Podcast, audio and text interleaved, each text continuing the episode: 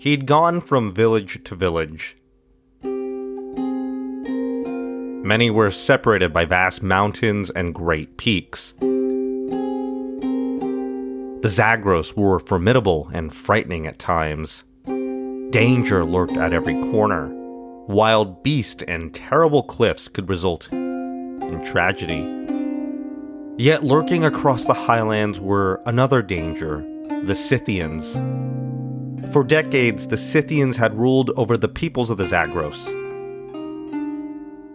The Scythians had devastated the region in a great conquest. The king of these lands, this man's father, had perished in the fighting, and the kingdom itself sundered into a thousand pieces. And now this man sought nothing else than to restore unity, restore honor, and restore his kingdom. And so he took each step forward to another town, to another village, to another settlement of his people. He spoke with elders and chiefs, he negotiated with clan leaders and great warriors. He needed an army, and he needed a kingdom to feed and nourish that army. Of course, he had to be careful. The Scythians were watching every move surely. He only marched at night under the watchful eyes of a thousand stars. He would speak only in the midst of campfires and hearths. He made his deals carefully and kept his hands hidden from prying eyes. At first, his efforts were laughed at. Many had stopped believing in the dreams of a united kingdom. Many had faced tragedy after tragedy. Scythians and Assyrians menaced the land. How could one dream of a great future when the present was immediate and fraught with peril? But slowly the man began to witness a change. The people of the Zagros grew more energetic. They became inflamed with a passionate fire, a single, chaotic, but infectious desire. Single campfires grew into hundreds of war camps. A handful of clan elders had grown into a council. A ragtag band of warriors evolved into an army. Each village slowly bent the knee, lent their support, and sent soldiers to war. The man had eventually succeeded. Here in the lands of Media, beneath the stars and nestled by mountains, the people would arise once more. Cyaxares, son of Phraortes, grandson of Deioces, reunited his people, and together, as a single force, they would drive out the Scythians once and for all. Their forces were ready, and Media would be theirs again. And so one day, Cyaxares sent forth messengers to his Scythian overlords. He had asked them to come to participate in a great banquet. Such was an act, part of his great deceit. The meals, he said, were something to die for. None of the Scythians had realized just how prophetic such a statement was.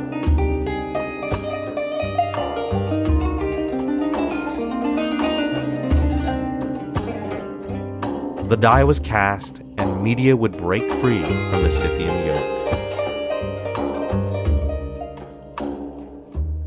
And welcome back to the Nomads and Empires podcast, episode 21. We're back in action, and a lot of action we're to have. Last time, we traced the Scythians as they moved into the Caucasus, through such movements, the Scythians had placed themselves at an interesting geographical position. They were now at the nexus point of many Near Eastern powerhouses. The sudden introduction of a horse born nomadic people would have many implications into the great power politics of such times. And indeed, it is this dynamic that we'll be examining on today's episode of the podcast. First, let's take a step back and consider the Scythians up to this point. We'd previously traced the Scythians to the Sayan Altai as independent population groups that migrated westward due to a whole spectrum of reasons, such as overpopulation and competition. Many entered Central Asia, the Pontic region, and eventually into the Caucasus. Throughout this time, the Scythians generally seemed to lack a centralized political structure. In the 9th and 8th centuries BCE, we have no indication of sizable Scythian states with a single powerful leader or a group of leaders at the helm. Rather, there may have been an array of Scythian groups vying for power and control, with such groups containing their own leaders and comitatus warbands. That is to say, there probably wasn't a single Scythian kingdom, khanate, and so forth. As Scythian groups began to move south through the Caucasus, we start to see a political shift. With a base of operations in modern Azerbaijan, the Scythians here would interact with more centralized powers of the Near East the Assyrians, the Lydians, and so forth.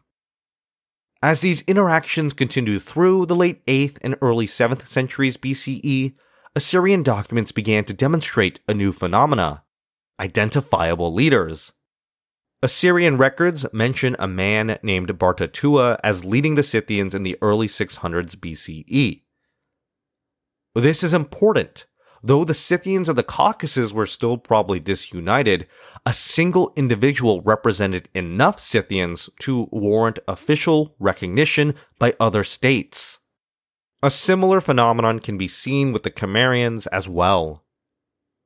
Around the same time, we start to get names of leaders like Tushpa and Tugdame.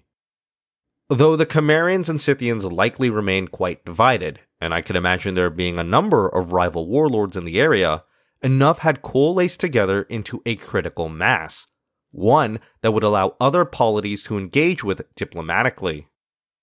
It may be puzzling as to why this level of organization emerged. Scythian groups appear highly mobile and independent in the centuries prior. Why now then were these groups starting to gather around a single leader into a single polity? According to the political scientists Iver Neumann and Einar Wigen, these developments may have occurred in reaction to the presence of powerful sedentary societies. Citing another scholar named Thomas Barfield, Neumann and Wigen argue that the Scythians had to, quote, aggregate to a level where they may raid and trade effectively, unquote. In this view, and it is a view that I find quite interesting, the Scythians and Cimmerians needed to centralize their governance to some degree. As independent warbands, Near Eastern armies would have had an easy time in disrupting the nomads. Scythian and Cimmerian raids would have been marred by major logistical issues, and disunity could be exploited, and rival warlords could be used to fight one another. However, by organizing themselves under strong leaders, these issues could be mitigated. As we hinted at before, the emergence of strong leaders could also benefit sedentary societies as well. Conducting diplomacy with an array of competing groups could be useful, yes, However, it means that you can't really fully rid yourself of problems like raids and shifting alliances. More rulers meant more chaos, simple as that. But with a single leader at the helm of a steppe polity, one can engage with diplomacy knowing full well that agreements with that leader could, for the most part, translate into the entire nomadic polity. This development, if somewhat functionalist in nature, can help explain why the Scythians and Cimmerians accepted the leadership of figures like Bartatua and Tushpa. This understanding can also contextualize why the Scythians would suddenly shift their foreign policy and begin diplomatic relationships with the Scythians. And so, around the 670s BCE, the Assyrian king Esarhaddon would conclude a marriage alliance with the Scythian leader Bartatua. Such a relationship would allow the Assyrians some respite from Scythian raids and incursions. In fact, at the time, the Scythians appeared to have been providing support to an anti Assyrian faction around 672 BCE. Such an incident may refer to a great coalition that consisted of Manaeans, Cimmerians, and the Medes.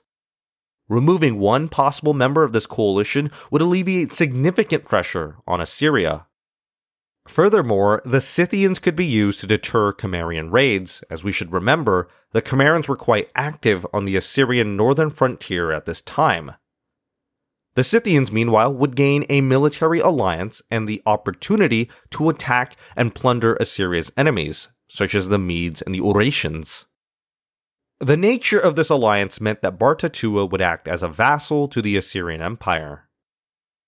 Like other vassals, we can infer that Bartatua would have sworn an oath of allegiance, and the Scythians could be called on in times of war.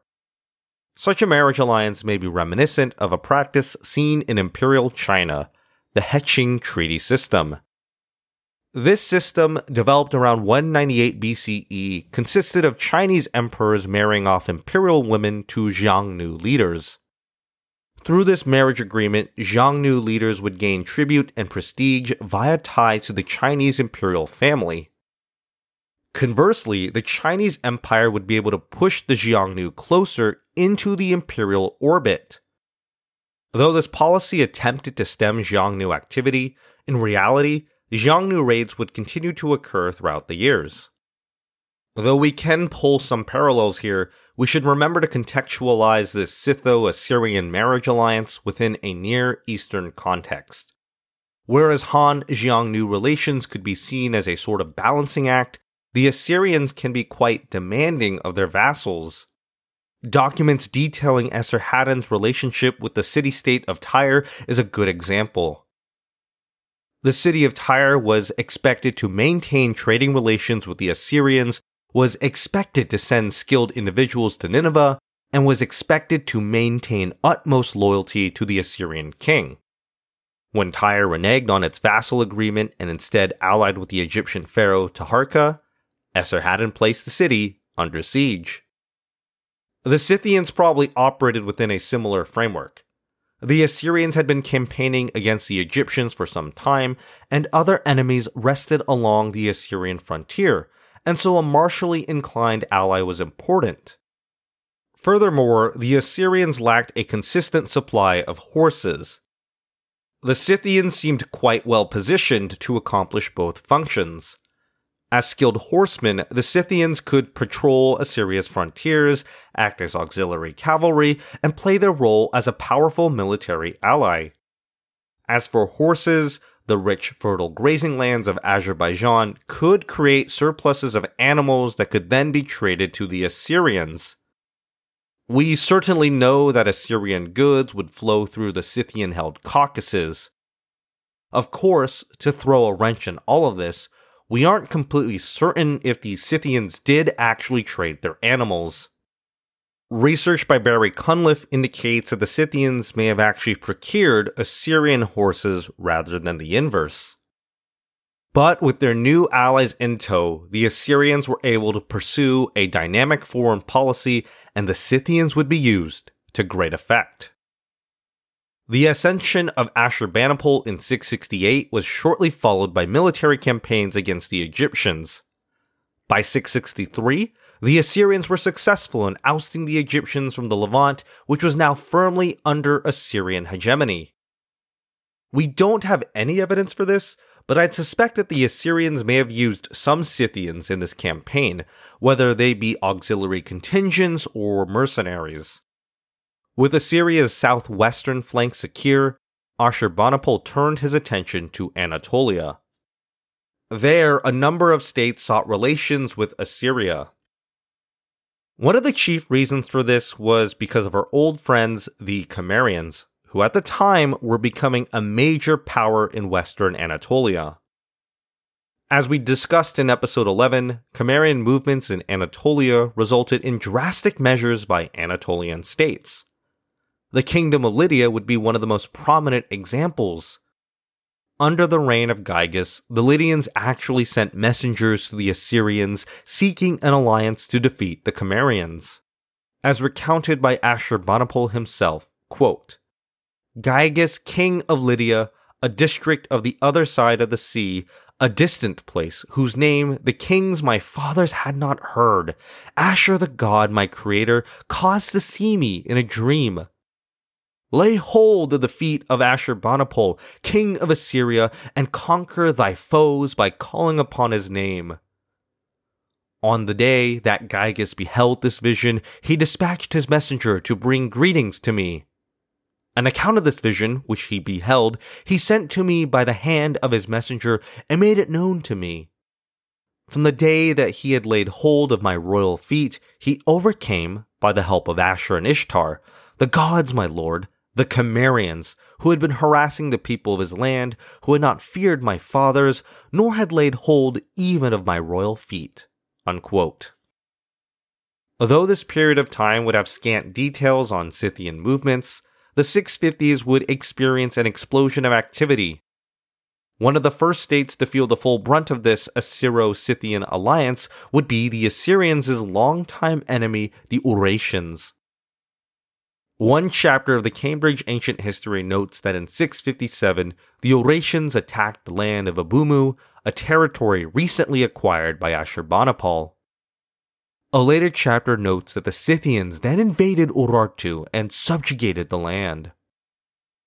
Through this invasion, the Scythians would gain significant influence over Urartu for quite some time.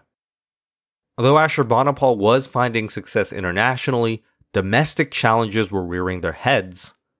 Within a few years afterwards, the powder keg would explode and Assyria would face threats from within and across the world. Such an incident would have major implications on the Scythians. To really set the stage, let's take a closer look at Assyria in this time. For a long period, the Assyrians maintained control over the lands of Babylon. For several decades, tensions between the Assyrians and the Babylonians were mounting. At his deathbed, the Assyrian king Esarhaddon had declared that his two sons would receive their own lands to rule. This, as we may know, is always a smart decision to maintain the unity of any polity. Ashurbanipal was given Assyria, while his brother Shamash Shuma Ukin would rule Babylon as a vassal. Though the two brothers appeared to have maintained friendly relations initially, things broke down quite quickly. Apparently, Ashurbanipal may have stymied his brother's political control over Babylon, a very smart decision. In fact, the Cambridge Ancient History offers a rather eloquent point describing the situation. Quote, the fact that the two brothers wore the crowns of two lands which were ancient rivals was sufficient enough reason for jealousy and hostility to erupt. Unquote. An Elamite attack in 653 may have been the opening move of this brewing conflict, though scholars evidently debate this. What we do know is that in 652, all hell broke loose. Shamash Shuma Ukin declared open revolt against the Assyrians and sought nothing more than an independent Babylon. Soon the rebel king of Babylon called many of his allies to war. The Elamites, the Aramaeans, and a number of Arab factions. Backed into a corner, Ashurbanipal vowed vengeance. As one inscription by the Assyrian monarch tells us, quote, At the time, one of my seers laid down at night and saw a vision. Upon the surface of the moon was written, to those who plot evil against Ashurbanipal and instigate hostility, I will apportion an evil death. Through the swift thrust of an iron dagger, through the conflagration of fire, through famine and outbreak of the plague, I will bring their lives to an end. Unquote. And as the fire of revolt and war flared in Assyria and Babylon, movements across the ancient Near East further complicated the situation. The Cimmerians remained heavily active in this period of time. In 652, though some sources do say 657, the Cimmerians launched a devastating attack on the Lydians. Political disagreements had severed the Lydian Assyrian alliance, and the Assyrians offered no assistance to the beleaguered Lydians. With Assyria facing civil war at the time, it's not like they could have done much anyway. And so, much of Lydia was looted and burned, though the kingdom would inch along miraculously. Even more would happen between 653 and 652. According to some sources, the Medes launched an invasion of Assyria in this period. Shortly before, the Medes had succeeded in subjugating the Persians. The Median king Phraortes then turned his attention to the Assyrians. Herodotus notes that, quote, these Assyrians had formerly ruled all of Asia, but now were quite isolated, all their allies having dropped away from them. Unquote. This passage is curious and may indicate that the Medes invaded during the revolt of Shamash Shuma Ukin. Should this be the case, the Medes would have had a sizable advantage against the Assyrians. However, Phraortes would lose his life in battle, and the war would pass down to his son and heir Cyaxares. Cyaxares managed to rally his forces despite such a tragedy, and he even put the Assyrian capital of Nineveh under siege. If we assume this sequence of events is accurate, then the Assyrians were placed in a tumultuous position. Enemies internally and abroad were trying to corner Ashurbanipal and even the most central parts of his territory were being threatened. Then came the Scythians. Several sources indicate that the Assyrians called for their Scythian allies. Herodotus reports that the Scythians had invaded Media through the north, while the Assyrians may have launched a counteroffensive via the south. The Medes were therefore pressed on two flanks and fell due to this pressure. We are led to believe that the Scythians then ravaged the lands of Media and incorporated this territory into their growing kingdom. By this point in time, the Scythians were the quote unquote masters of all of Asia. Thus, for several scholars, including those writing for the Cambridge Ancient History, the year 652 marks the beginning of this 28 year reign over the ancient Near East.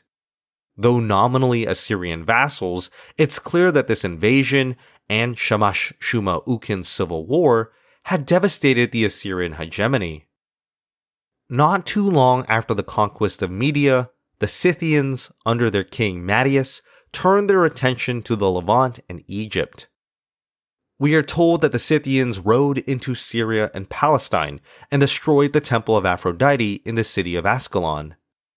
The Scythian incursion was evidently threatening to the Egyptians, and the pharaoh Psammetichus offered tribute to the Scythians on the condition that they end their raids. Scythian attacks in general appear to have had a significant impact on the region. Echoes of this period can be found in biblical stories. As the Scythians rode south through Palestine, many ancient Israelites became increasingly frightened and alarmed. The prophet Jeremiah is believed to have uttered the following lines in reference to the Scythians and Cimmerians.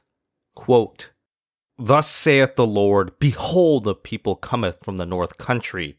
They lay hold on bow and spear. They are cruel and have no compassion. Their voice is like the roaring of the sea, and they ride upon horses.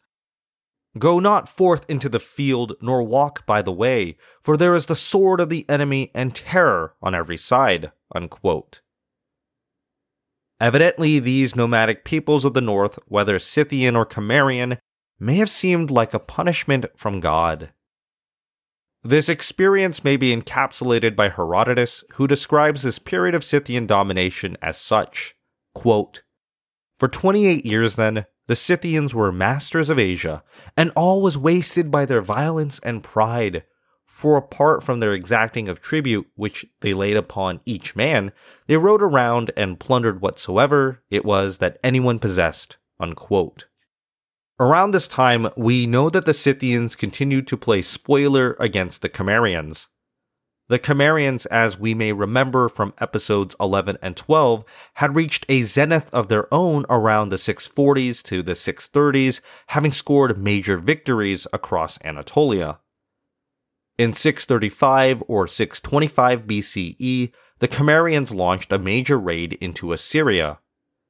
In response, the Assyrians called forth on the Scythians, and the two nomadic powers of the Near East met each other on the field of battle the Cimmerians under Sandakshatra, and the Scythians under Mattius.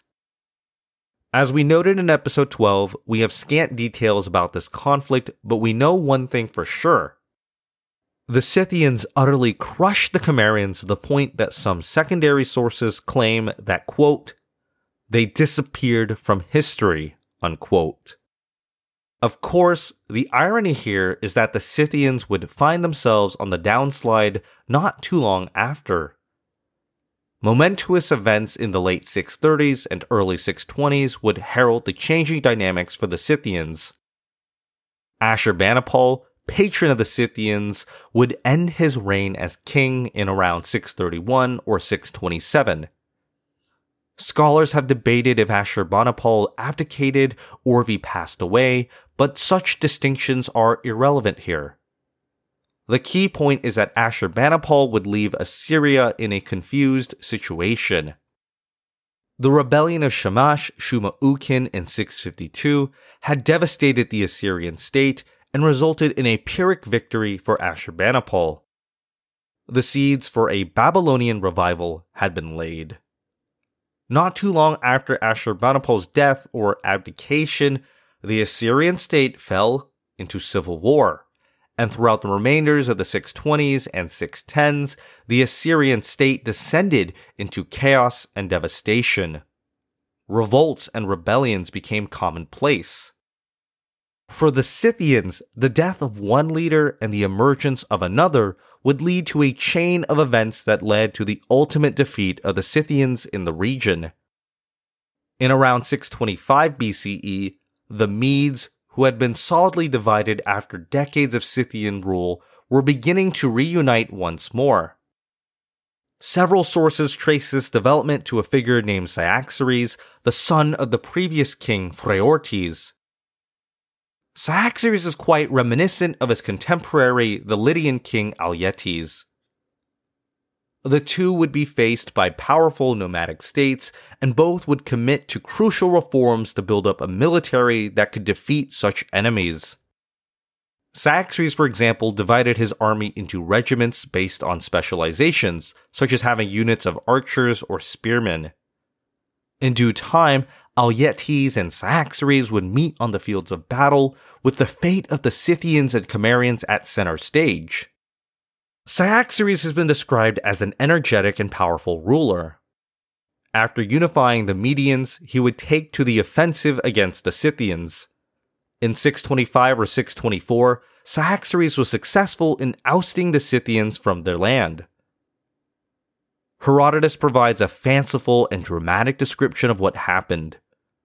According to this narrative, Cyaxares invited the Scythians to a feast. In some sources, the king Mattius is said to have joined. There, quote, Cyaxares and his Medes massacred most of these Scythians after first entertaining them and making them drunk. And so the Medes recovered their empire and were again lords of those they ruled before. Unquote. Although the Scythians were forced to abandon Media, they remained relevant in the wider region.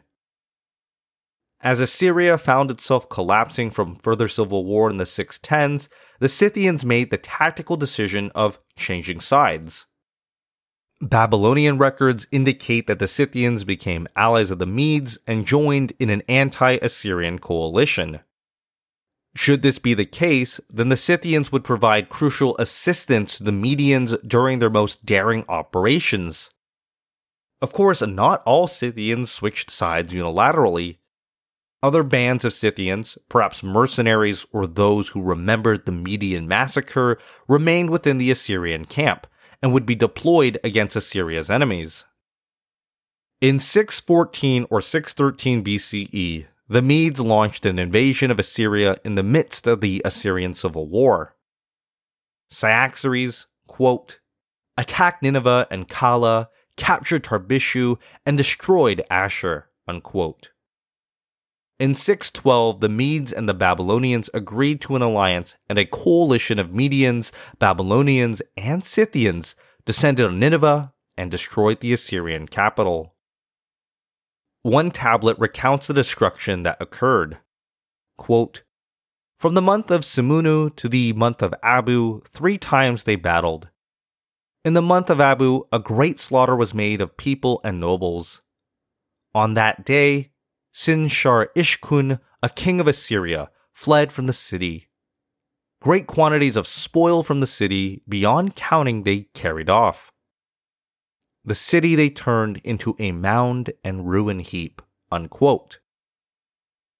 Though a rump Assyrian state in Haran survived for some years after, it too would fall to the Medes and Babylonians. The Neo Assyrian Empire had fully collapsed. In its wake, a resurgent Neo Babylonian Empire and a powerful Median Empire would take center stage in the Near Eastern world. The Scythians would remain in the region for a little longer. Their assistance during the Median invasion of Assyria would earn them some goodwill, and Scythian warriors could be found in the Median court for at least another two decades. From here, the Scythians will play one final role in the ancient Near East as catalyst for a major war between the Medes and the Lydians. And then, the Scythians will be sent back to the Pontic steppe. Or at least that's what the popular narratives espouse. I'm going to save the final epoch of Scythian involvement in this region for the next episode. Instead, I want to take some time to untangle this web of events we've discussed so far. I know that this episode may have been confusing. There were a lot of dates, names, and moments that may have flown past you. Part of the problem here is that the timeline of events is rather muddled. In reality, what I presented is one interpretation of this timeline. There are many other temporal constructions we can form as sources contradict or overlap one another. The relative lack of primary sources continues to obscure what may have actually occurred and when. And so I want to take some time to consider these issues. For instance, we can start by examining the reigns of the various rulers we've mentioned so far. There remains considerable confusion as to whether or not Cyaxares followed directly after his father Phraortes, or if we can slot the Scythian period of domination between the two. One perspective would be to date the reign of Phraortes as lasting from 675 to 653, and the reign of Cyaxares as falling from 653 to 585. Others would instead put Phraortes from 675 to 653, a period of Scythian domination from 653 to 625, and Cyaxares as ruling from 625 to 585. Another possible configuration may be to include the reign of Cyaxares as being concurrent to the period of Scythian rule over Media. In this way, Cyaxares may have been a vassal of the Scythians for some time. Similar issues emerge with the Scythians, though this time the confusion comes from the dates of death. Some sources contend that Mattius passed away in 617 or 616 BCE. Such timing implies that Mattius had survived the Median uprising of 625. This actually stands in stark contrast to other sources that imply that Mattius had perished in that particular event. The confusion of reigns and dates ripples further into other events. The Scythian raids into Syria and Palestine are given two different periods of occurrences. The Cambridge Ancient History tells us that these events occurred during the reign of Mattius and are implied to be shortly after the Scythian conquest of Media in 653 or 652. In this case, the Assyrians may have acted as enforcers of Assyrian will by attacking anti Assyrian settlements in the Levant. Barry Cunliffe, however, places these raids to the later end of the Assyrian Empire. In this framing, the Scythians attacked the Levant during Assyria's fragmentation. Therefore, Scythian warbands acted independently and took advantage of the power vacuum being left behind. In fact, dating these raids to the 620s raises their own problems. If the attacks occurred prior to 625, then we can consider this as the zenith of Scythian hegemony, being able to operate widely throughout the region with rather incredible logistics and coordination. If the attacks occurred after 625, then these raids may have occurred in reaction to the disintegration of the Scythian polity. With the central authority of Mattius gone, independent Scythian bands may have fanned out across the region and conducted their own actions. Uh, this particular framing could explain why Scythian warbands were found on both sides of the Assyrian Median conflict of 614 to 612. I'm going to offer a point that may make some of you angry. it's possible that untangling this timeline isn't really worth it. The broad strokes are quite clear. We know that Scythian warbands migrated from the Caucasus into the Near East. Archaeological evidence supports this heavily. We know that Scythian warbands participated in numerous raids across the region, including in Anatolia, the Zagros, and Palestine. And we also know that some Scythians entered into a political agreement with the Assyrian Empire. Later down the line, other Scythians may have joined Assyria's enemies, either through their own agreements or as mercenaries. We don't need to overcomplicate the story that much. While having neat timelines can be helpful, they can also be rather confusing. The fourth volume of the Cambridge Ancient History makes a very interesting point regarding this. Some scholars don't even believe that the Scythians ruled Media for 28 years. Quote, Scholars now, however, more or less abandon the whole discussion. Unquote. Indeed, this volume makes the further point that Herodotus's narrative of Cyaxares may herald from older folk myths and epic legends. The exploits of Cyaxares in uniting his sundered people, the grand betrayal of his Scythian overseers, and the final conquest of his immortal enemy, the Assyrians, all that does seem more like a folk epic than a historical account, doesn't it? Even Professor Christopher Beckwith, who makes quite a few arguments that I disagree with in this particular context, notes that Cyaxares' actions fit a foundation myth structure. The challenge here emerges when we try to connect the work of Herodotus and these various legends with fragmentary records from Assyria and Babylon. I think two quotes from two different scholarly works can help frame the challenges we faced with this timeline, but also the things that we can take away. The first comes from Brill's Companion to Herodotus, which talks about Herodotus specifically, but can apply to many primary sources, including those that we've examined today. Quote, An air of authority, suggesting first hand observation or informants of unimpeachable credentials, is integral to Herodotus' narrative style. But however determined we may be to uphold his basic good faith, we have to allow that he must have been uncertain about provenance and reliability of items of curious information accumulated over the years from hearsay and across language barriers. We cannot hope to trace the extent to which he himself tactically rationalized or exaggerated the improbable or supplied links between data which were in reality unconnected or connected in quite a different way. Unquote. And now the second quote from our good friend Barry Cunliffe focuses more directly on the Scythians. Quote, we have summarized the stories contained in Greek and Assyrian sources. At best, they are a fragmentary record of what must have been a complex interaction between incoming bands of predatory nomads and the sedentary states south of the Caucasus over a period of a century or more.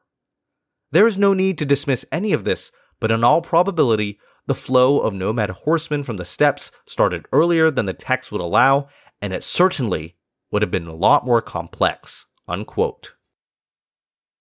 And with that, we now reach the end of this episode. Today, we tried our best to trace the Scythian experience in the ancient Near East. Here, the Scythians fought a number of wars with the Assyrians. They clashed with the Medes and the Cimmerians, they terrorized Syria and Palestine, and played an integral role in the final dissolution of the Assyrian Empire. Though the timeline is murky, we can be sure that the Scythians played an immense role in shaping the region, and their influence would be felt centuries down the line. In a not too distant episode, a Persian king named Darius will confront the Scythians head on. But first, we must examine the Scythians as they leave the ancient Near East. Our story today ended with the fall of Assyria in 612 BCE, but we do have a small epilogue to follow through. Next time, we explore the final days of Scythian involvement in the Middle East, and then we'll trace the narrative back north into the Pontic steppe. Thanks again for your patience. I'm firmly back home again, and the episodes should start to appear on a regular cadence once more. I know that this episode was a long one, but I hope you enjoyed it. And as always, you can reach out to me via Twitter or at my email, nomadsandempires at gmail.com. And with that, see you all next time on the windy plains of the Pontic Steppe.